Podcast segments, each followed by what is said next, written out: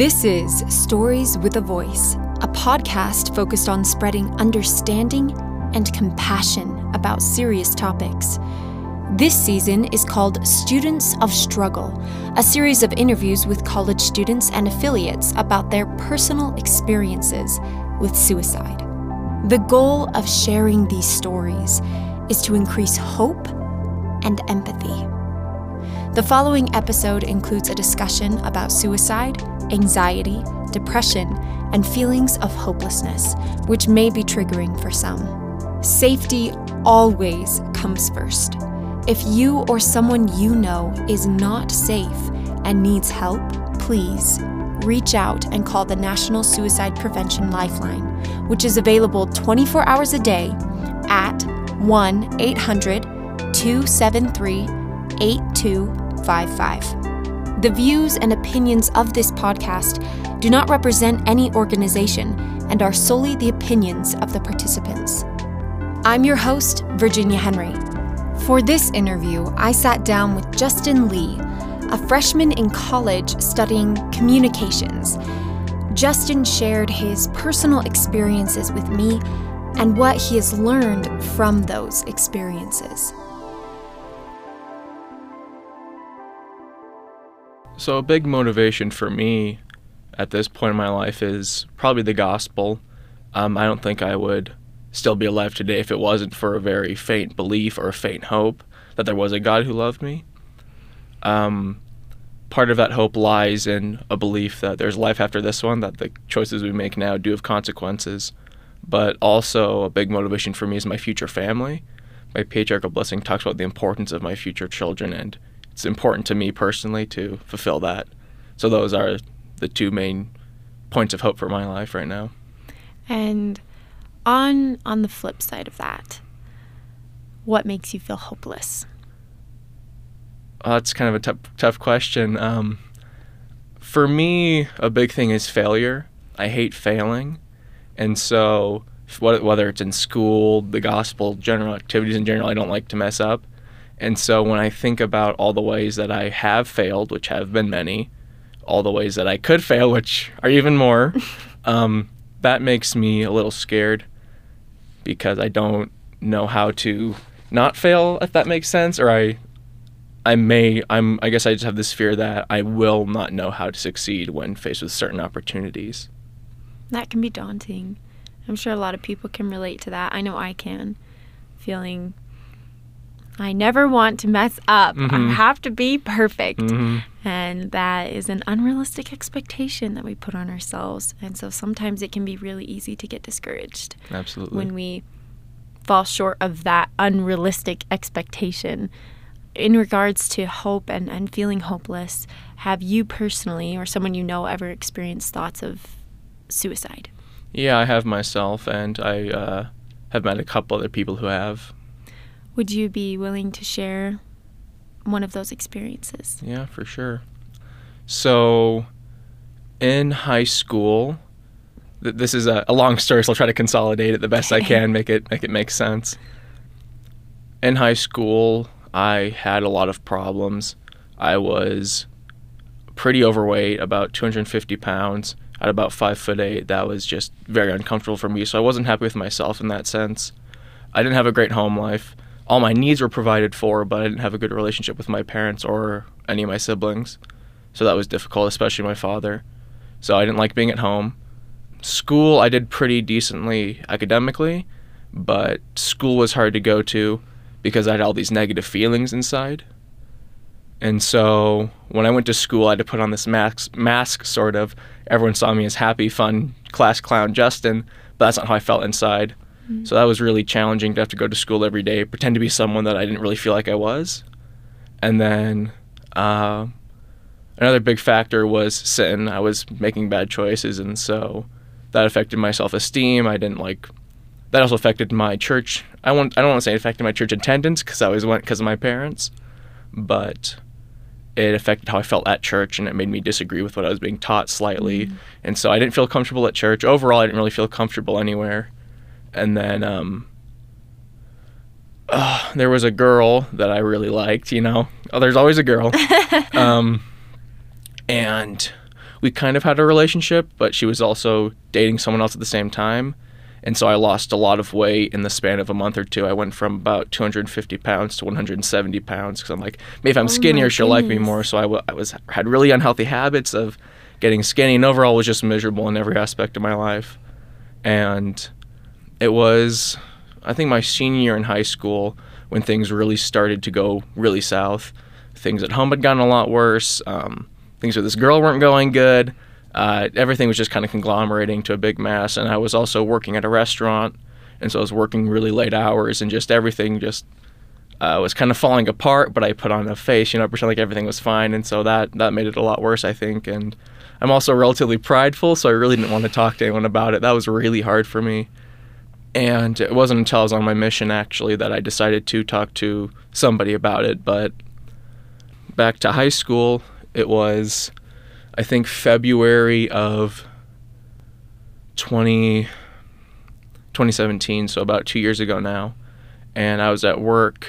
I washed dishes. So I was washing dishes and I was thinking about all these problems I was having with my life, with the sin, with this girl, with my home life, with my friends, all this different stuff. And I just, I'm not a crier either, but I, I was uh, washing dishes and I just started bawling, just crying. And everyone's like, you know, Justin, what's wrong? I'm like, I just really need to leave. And up to this point, I had contemplated suicide a couple times, but um, the first time I thought about my mother, how much my mother would miss me, and that was my motivation to not to not tr- attempt that at that time.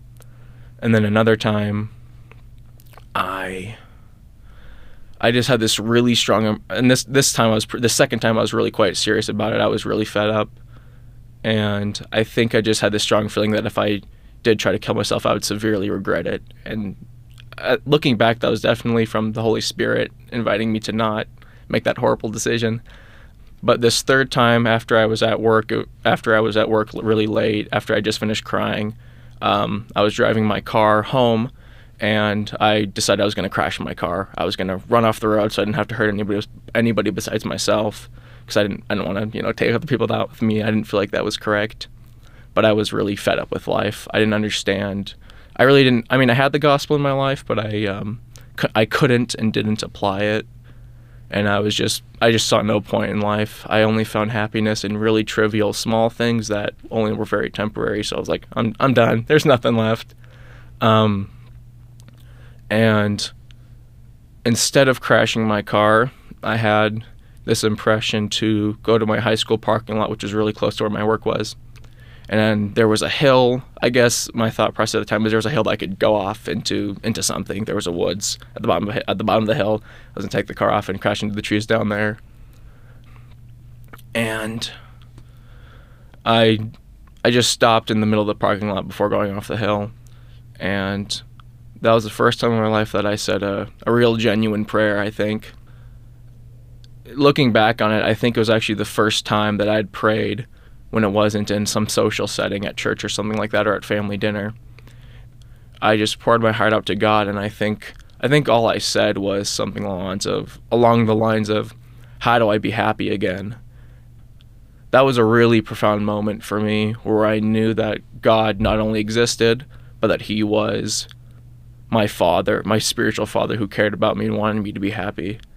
And I remember receiving three distinct impressions uh, I don't. I, I, I, looking back on it, I feel like it was an audible voice, but regardless, I had three distinct thoughts in my mind that said um, I needed to stop the sin that I was doing, stop, stop that stupid crap.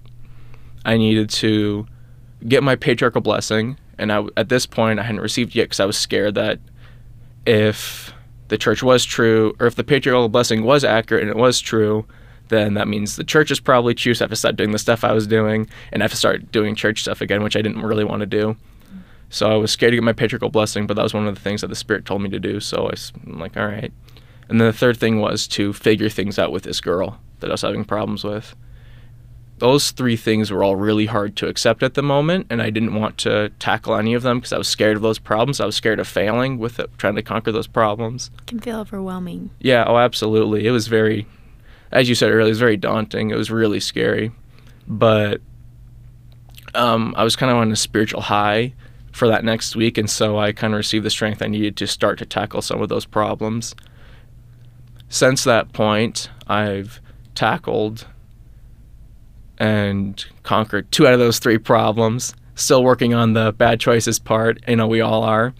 But um, one thing that I've kind of noticed is that, like I said, it wasn't until my mission, about halfway through my mission, that I uh, started actually dealing with these suicide thoughts and these problems because I was still too prideful up to that point. Those feelings, for me at least, they never really go away all the time. No matter how I try to solve them, I'll still get them every once in a while. But I've really found that, you know, how, everyone has bad days, but as I continue to do the right things, go to church, read scriptures, etc., that everything's more manageable and it doesn't like i said doesn't really go away for me ever doesn't fix the problem no, but, it, but it helps you deal yeah, with it exactly um, that it's it's been more manageable it's been uh, not as daunting as it used to be and those feelings aren't as intense as they used to be um, is there anything else that you feel like has helped you to keep from going back to that to that place where you were that night driving home what else what else has helped you to to stay away from that spiraling thought process? For me personally, I think the biggest thing is actually that hope that you're talking about earlier, believing that my actions have consequences and believing that getting married and having a family is important, believing that my patriarchal blessing is true and that my children are important, so I need to do my best to be ready to raise them. Uh, I think another part actually was coming to this school because I did not, or really did not want to come here. Uh, I felt like I could academically do better, and I wanted to be back home with my friends, to be blunt. But um, this, I think, this school in general has a good spirit about it, and when you're doing the right things, you can feel that spirit, and it's easier to not do those bad things. Not only because they're not as prevalent here as they are at most colleges, but because you're you're doing so many spiritual things theoretically all the time that it's it's more difficult to let the devil slip in, to let Satan tempt you. Mm-hmm.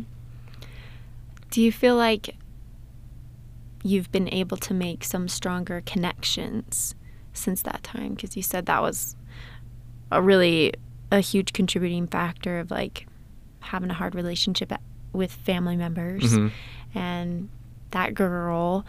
Do you feel like you've been able to to make some of those connections since then and has that helped or has it not actually it really has um, since i got back from my mission and i addressed a lot of my problems i still don't have the most amazing relationship but it's not nearly as bad as it used to be with my family. I'm a lot closer with my siblings and my mother and i'm a lot closer with my father.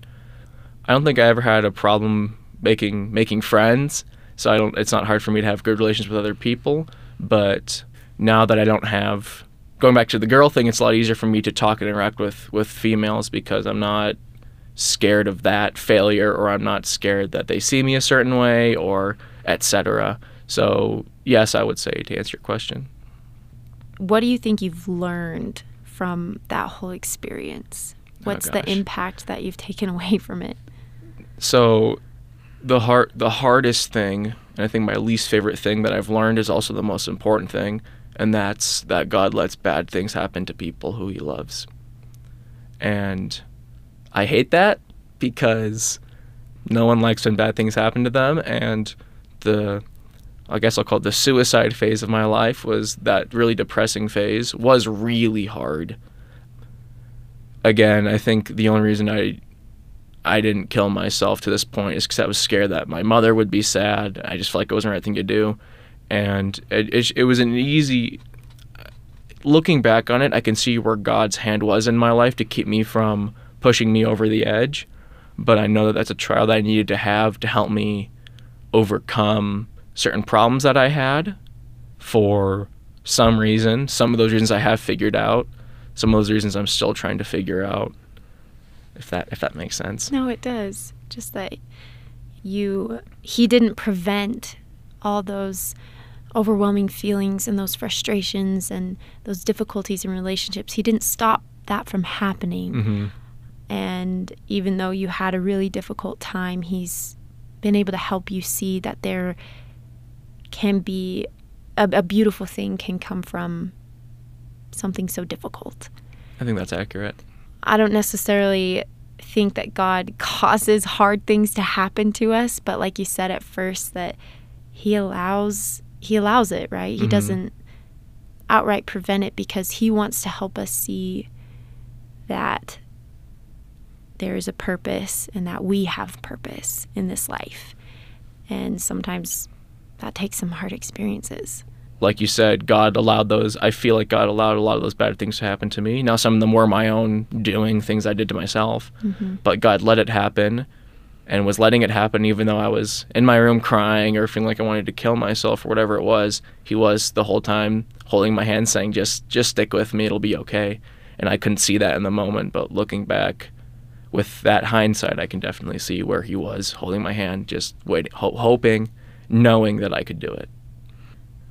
everyone like we get to that point of of hopelessness and everyone is looking for relief and a, a way out a solution hmm so i just wanted to, to hear from you how what your perspective was why that was an option for you it, probably was mainly an option because I think honestly part of it has to do with social media and what we're taught. I'm not really big into social media, honestly. I don't care for it very much, but I think it teaches us bad messages and bad principles. But suicide rates have gen- generally increased since uh, they're not at, they're not at a high. I've done some a little bit of research on this. They're not at a high right now, but people make jokes all the time. Oh, I want to kill myself, and so I think just the fact that in middle school and high school people talked about it, and it was on social media and platforms like that, presented it as a solution. Um, and then the negative things that are happening in my life, my lack of seeing any decent reason to be alive still, it all just was like, well, that that makes sense. And the thing that really again kept me back was a basic belief that I was taught when I was young that our actions have consequences and that God doesn't want his children to harm themselves. you said all these people talked about it, they joked about it. It's presented as a solution, unfortunately. So, what would you say now, looking back after you've stepped away from that experience or moved past it?